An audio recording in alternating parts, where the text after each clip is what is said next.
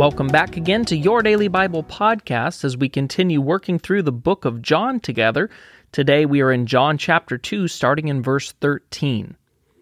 It was nearly time for the Jewish Passover celebration, so Jesus went to Jerusalem. In the temple area, he saw merchants selling cattle, sheep, and doves for sacrifice. He also saw dealers at tables exchanging foreign money. Jesus made a whip from some robes and chased them all out of the temple.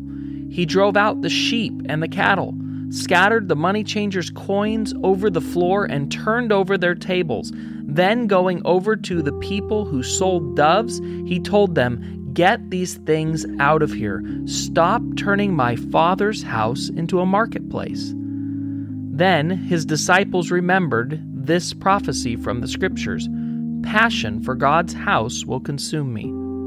But the Jewish leaders demanded, What are you doing? If God gave you authority to do this, show us a miraculous sign to prove it.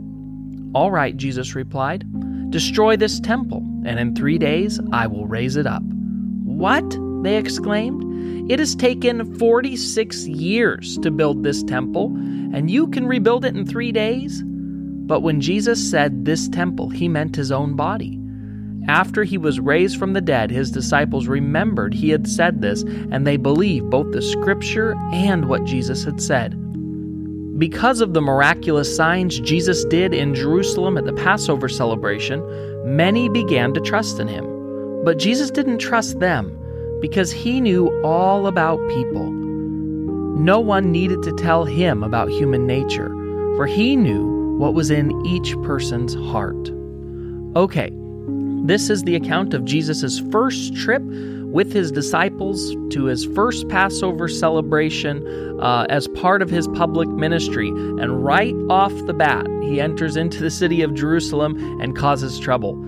When he gets to the market, to the temple, he finds instead of the, the court of Gentiles, instead of it being a place of worship for these people coming from all around the world, it's a place of business. It's been turned into a marketplace. What's happening here is because people have traveled a far uh, distance to make it to Passover, instead of bringing their own sacrificial animals with them, once they get to the temple, they're buying their sacrificial animals. And of course, the most expensive animals you will ever purchase are at the temple for sacrifice.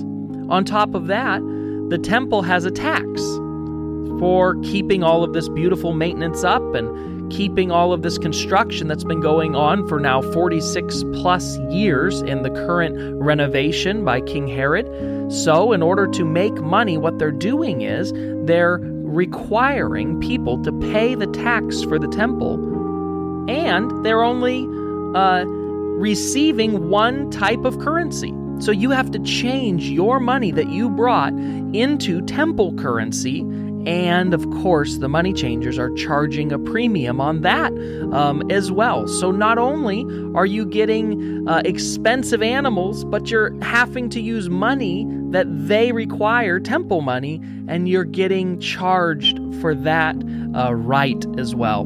This makes Jesus furious. The temple is supposed to be a place of prayer, a place of worship for his Father, and instead it's been turned into a market where people who have good hearts and are wanting to worship God are being robbed. And so Jesus, well, he is very angry.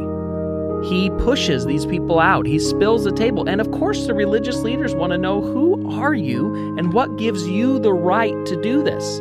If you say you have the right, prove it. And I love, you can just hear in Jesus' voice here how he answers their question. He could have healed a sick person standing by, he could have done a miracle for them, but instead he says, Tear down this temple, and again in three days I'll rebuild it. He's talking about what they're going to do to his body. They're going to tear down the temple. They're going to destroy it. And in three days, he's going to rebuild it. But of course, they don't understand this. This piece of scripture ends with this little bit of information that's really helpful for us. It tells us that in the city of Jerusalem, Jesus was doing miracles. This first trip into the city of Jerusalem with his disciples, he was doing miracles. In fact, it says a bunch of people started to trust in him. But Jesus isn't like you and I. I'm thinking if you go to Jerusalem, people start following you, you're doing miracles, maybe you set up shop in Jerusalem, it's the it's the hub, it's the busiest city, start a, a street campaign, maybe a host a large outdoor crusade and healing rally, but that's not what Jesus does because he knows mankind far too well. He knows us because he made us and he knows what's in our heart. And he knew that many people who were choosing to follow him right now would ultimately be people who shouted, Crucify him. In just three short years.